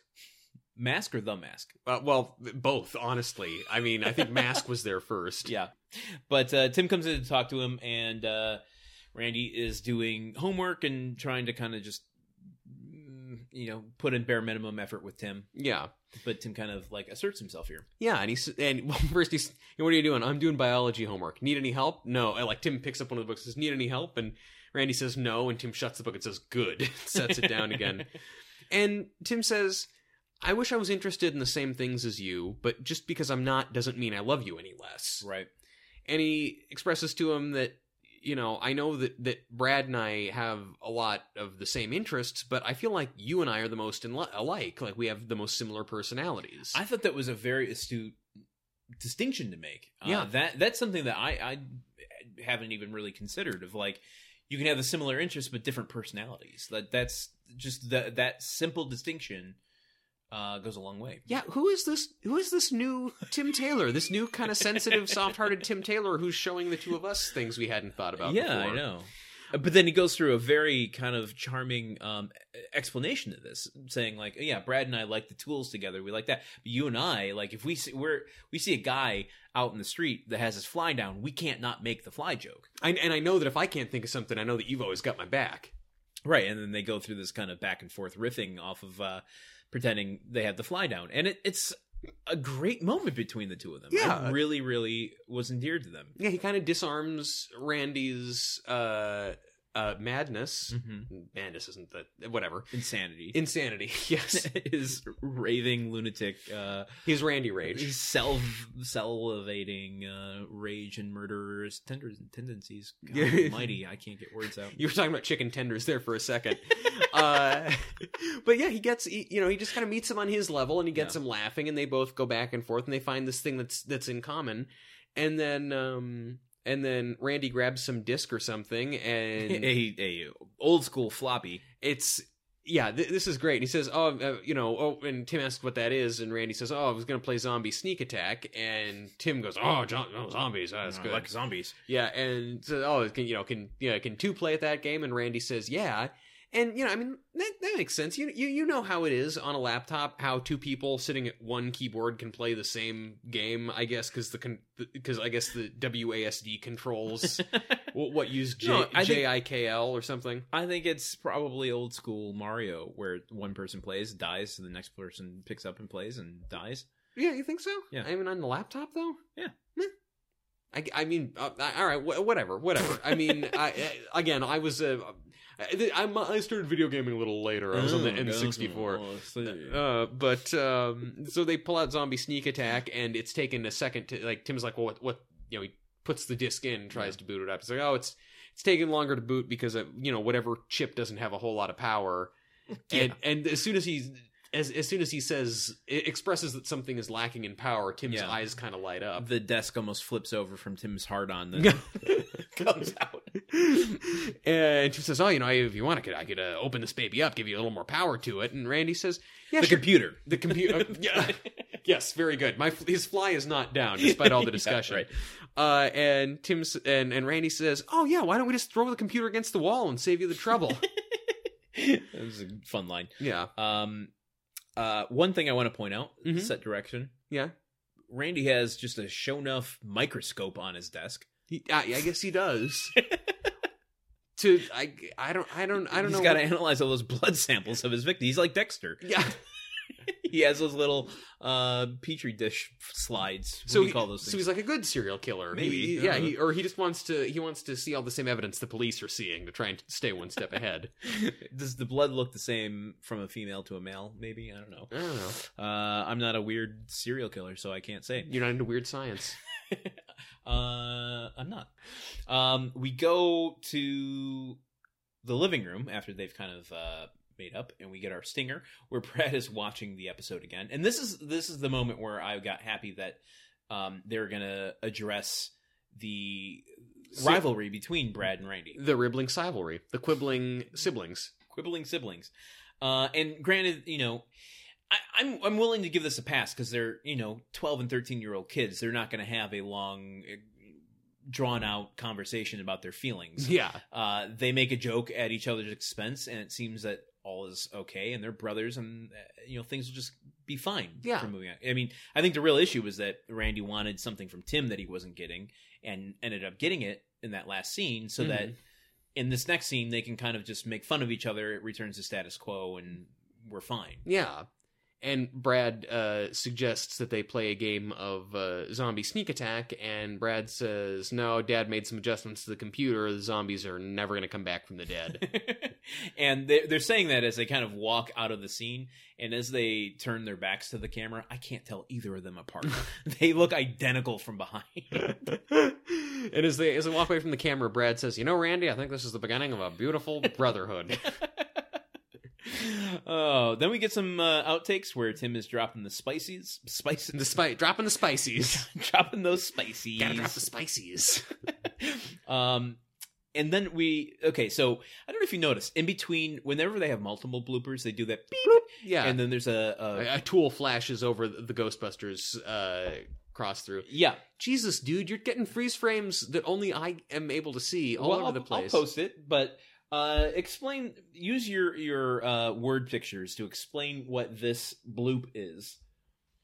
Ah. I don't know why we're seeing this. Okay, so it's it's a red circle with an X in the middle of it, Yeah. but then over that is an image of a kangaroo, a stuffed kangaroo with a bow uh, ri- under its neck. I I don't know. Like I'm having vague memories of a stuffed kangaroo, but I think that's actually from uh, an episode of Mystery Science Theater 3000, one of I the mean, it's one- one, certainly of not from the movies that this they show. did. No, I don't remember seeing it on this. Um, yeah, I don't. Is it a wallaby? Oh fuck me, that must be a wallaby. I guess I understand now. It's a stuffed wallaby. I mean, so this is this is Jill. Wow, that's some real like that's some deep ass. Yeah, and it's on screen for like not even a second. It's like it blips on the screen. Nobody. It's like a Tyler Durden blip. That, seriously, no, like they were just subliminally messaging wallabies into everybody's head. Like Jill didn't get to see them, but all of you didn't. You didn't even know it. Like, look, th- th- like n- they did this full well knowing nobody would ever see it. Yeah. like, like no one was no one was watching the show this intently. Even if you got the box set on VHS, you couldn't like pause it with that Oh, level of no. you can't frame by frame You- on VHS. Yeah, not on VHS. On DVD, This is- yeah, you could you could uh, frame frame by frame it. But So, so best case scenario, they put that in like maybe in ten years the technology will be good enough. this is a time capsule we uncovered, Landon. Yeah, that this is was- a time capsule Easter egg, a wallaby egg, if you will. Do wallabies lay eggs? No, they're mammals, aren't they? uh, marsupials, I think. Marsupials. so they they give birth in a pocket. Oh, okay. I guess. That That's how that works. um. Wow. Wallabies. We cracked the we cracked the case live on the air. Next week on Serial. uh, and then the outtakes are just uh, Tim fucking up the Benihana bit. And yeah, he then, dropped the uh, spices. he, dropped the spicy. Wh- Which is what I'm going to call it now every time I, I deliver a hot take. Gonna drop a real spicy for you guys. dropping Uh, the spices. Um, and then uh, there's some tool time outtakes. Uh, but we gotta go into. Hold on, I gotta find. What did I do with that tape? I don't know. I lost the I lost the intro for this uh for this next bit, so I'm gonna have to. We- We don't have. I, I don't. Wait, you you don't have a you don't. Oh, you don't have a a, a music cue. I don't know. I was looking for I was looking for an in um to to start singing, but uh I jumped without a parachute and landed flat on my face. Did, so did you did you ever take improv classes or something? Because you're just so good on your feet sometimes, especially when it's past your bedtime. Uh, guys, it's it's it's Grunt Count Corner, which is brought to you by Um, this one is we'll we'll put it um for John Voorhees. John Voorhees. Thank you, Yeah. and we apologize that we that we uh, couldn't find the tape to plug in. Uh? It's a Christmas miracle. The, I found the tape at the last second. that, that, that- now that you're watching Frasier, you're familiar with the concept of him having to grab tapes Yeah, and plug them in exactly. to play commercials or sound bites. uh, also, I want all of you to know that you're never like maybe maybe sometime for real Patreon bonus content, I will video what it looks like to have Landon looking at me. Uh, and just making unbroken eye contact while he improvises mouth jazz. oh my god! That's how I get all my dates. Uh, uh, But we we are in the grunt count. yes, Um, brought to you by John Voorhees. Yes. So, uh, what do you have for our number this week? well, And remember, it's controversial. the tentative is eleven. Mm. it's 11 grunts but in the wilson scene tim really uh, i mean he gives us one of our most difficult ones when wilson when wilson suggests that he make more of an effort to like to enjoy the things that his son enjoys uh tim goes oh yeah yeah yeah so he's speaking in grunts yeah get to know my son better like like half of them are inaudible you're trying to count how many times his Yeah. mouth moves. Landon counted seven. I counted five, and we're not counting the first one because it's a word. The question that I have for you is: Do we count inaudible grunts, I don't think we or can. not not inaudible, but like just below perception? Which I guess is technically the definition. That of means it's, inaudible. if we can't perceive a thing, it's inaudible. But- Landon, if but a he tree is- falls in the forest, All right, If a grunt falls I out have of it Tim's queued up. mouth, I have it queued up. oh son of a bitch! Okay, get get ready. Yeah, I gotta get this one. Oh, oh, If they didn't tape this fucking show in front of a live studio audience, it would be easier to hear. That. Well, i- it's it's the audience. Wilson kind of does it over him, and uh, he goes real quiet on a few of them. So I can hear the. "Oh, yeah, So it kind of there's like it trails off a little bit. It's quiet. So I hear seven, but I think two of them are inaudible, and that's th- where the this question comes up. Well, then how can you have heard them if they're inaudible? How can you Well, have heard seven? I barely heard them, and you can I see saw twelve Invisible Men. you can see that he he starts and stops doing it for seven times. uh, yeah, I, I don't know. So I mean, I heard five. Landon Yeah. heard seven. Folks, weigh in. There was another contested one from earlier in this season that we're still waiting for a ruling. from Man, the our fans uh, on. season grunt count is going to be fucked, man. Well, I don't know. I think at the end of the season, we'll just kind of. I think we'll just basically have to make an executive decision. The the fact that we Yeah. give people the ability to weigh in, I think makes that as honest a count as it can be. like That's true. and people feel strongly about it. It's not just us making the call. We've allowed for input from uh, grunt heads all around the world, who, Yeah. primarily in America and the UK, but whatever. Um, so, yeah, uh, that, that's uh, so it's it's difficult. It's a tough Yeah, one. it my is. my call is five. Landon's Okay. is seven. Average of six. well, I I Maybe mean, we'll just just split the difference. split the difference. I mean, I, you have my support, whatever it is. I'm just Oh, telling thank you, you. what I counted. yeah, Uh, no. I mean, let's be honest with each other. Sure. so yeah, if you if you want to split the difference, we go six. I'm I'm fully behind you. If you want to stick it with five, I'm happy with that as well. I, you know, I'm not making. I've I've got it as five right now. We'll put an asterisk next to this one, and uh, we will uh, we will revisit this towards the end of the season and Yeah. make a final ruling. okay, great. But uh, it's yeah, it's Gruntgate 2.0. uh, yes, it is Actually, it'd be Gruntgate if we were trying to cover it up. This is grunt transparency. yeah, Grunt transparent. Yeah, th- it's a Uh, this- new thing. I, No. I guess I guess so. Yeah, it's it's grunt whistleblowing, yeah. grunt Um, oh. blowing, So whistle grunting. Is there anything else in this episode you want to go over? No, I don't really think so. Okay, then. Do do do do do. Wow. Outro brought to you by Kiersey Jeffries. oh, Kirsty, you give it so much jazz. That's that's, that's fun. Uh, also, are we, are we really introducing the outro now? That's its own segment. I mean, we're running out of segments for people to to sponsor on the show. We're victims so I of our have own to- success. Yeah. If we add so many weird theme songs to the show that people start hating it and quit sponsoring us on Patreon, we'll eventually reach an equilibrium again. Life finds a way to balance itself. Um, if you enjoyed today's show, want to help us create even better content, and better theme songs. consider becoming an official Grunthead sponsor on our Patreon. Yeah, on our Patreon, once you become a member, you get access to our uh, supplemental podcast, Gruntwork Nights. Where I do not do theme songs. Yeah, that's that's honestly a bonus. If you're listening to this show and you're like, you know, it'd be great if there wasn't any of that.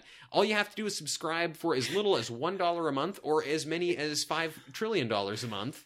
Uh, There's no ceiling on this. you know, and look, look, uh, billionaires are getting taxed at such a low rate right now. You can afford that. Like people, like you use us as your personal offshore tax haven. Maybe Yes. it's a tax write-off. Right. The point is, uh, as little as one dollar a month gets you access to Grunt Work Nights. uh, Yep. Our supplemental podcast. Uh, if you contribute at the five dollar level, you get a personalized thank you video from me and Landon Yeah. in the flesh. And uh, I, you know what? We're we're just really loosey goosey with the rules here. I created a new reward. What? Yeah.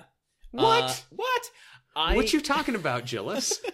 I created uh, well, just on the fly, uh, exclusive uh your, fl- content. your fly was down. yeah. Okay, Um, exclusive content. No, not not exclusive content. Well, obviously, it's everything we're describing is exclusive content. Um, exclusive updates. Oh, So we have ideas and we have solid information of what's coming down the pipeline. And uh, so we know what our mid-season bonus episodes are going to oh be. yeah, we do. we have ideas over some episodes that we're going to be doing for Patreon. And so if you are a Patreon subscriber at any level, you will get the information uh, that has yet to be released to the general public. Yeah. How about that? I- How about that? Not that there's going to be a lot in the future, but uh, you, you, you get it if you if you want it. When we're gonna drop some spices, you will be the first to know. Anyway, uh, if you want to help others find uh, our show, consider leaving us a rating or review on iTunes or wherever you listen to your podcasts. And uh, remember, when you do that, Truman, tell them what they get. Well, when you do that, we're going to start really making an effort to get just more involved in the things that you're interested in. Mhm. Provided the things you're interested in are Italian horror films, Marvel Comics, Mystery Science Theater 3000, or the 1965 science fiction novel Dune. So if you're in those four categories, we will really try hard to get involved in the things that you're into. That's right, and stop making sense. Oh yeah, and Uh, stop me. That's a that's a shared one for us. uh, but please stop by on uh, Twitter, Facebook, or Instagram to say hi, or where you can find us uh, at Gruntwork Pod. And you can find information on today's show uh, on our website, which is www.gruntworkpodcast.com. While you're there, you can sign up for our weekly newsletter to get the grunt count hit, which I have no idea what I'm going to do this week now that we have a contested uh, uh, number. I mean, you might have to do some algebra or something. Maybe. like it's variables between this number and this number. Mm, I don't know. I, calculus? Yeah. I don't know what you're gonna do, Landon. I don't. and I don't know how to do calculus either. It's, it's going to be an impasse. Uh, but it's a great way to be notified whenever a new episode is released. Um, and I guess that's it. Until next week, and when we cover another episode of Home Improvement, I've been Landon Solano. I've been Truman Caps, and you've been listening to Grunt Gork. I mean, uh, Grunt Work. Heidi just walked in. oh, hi. D.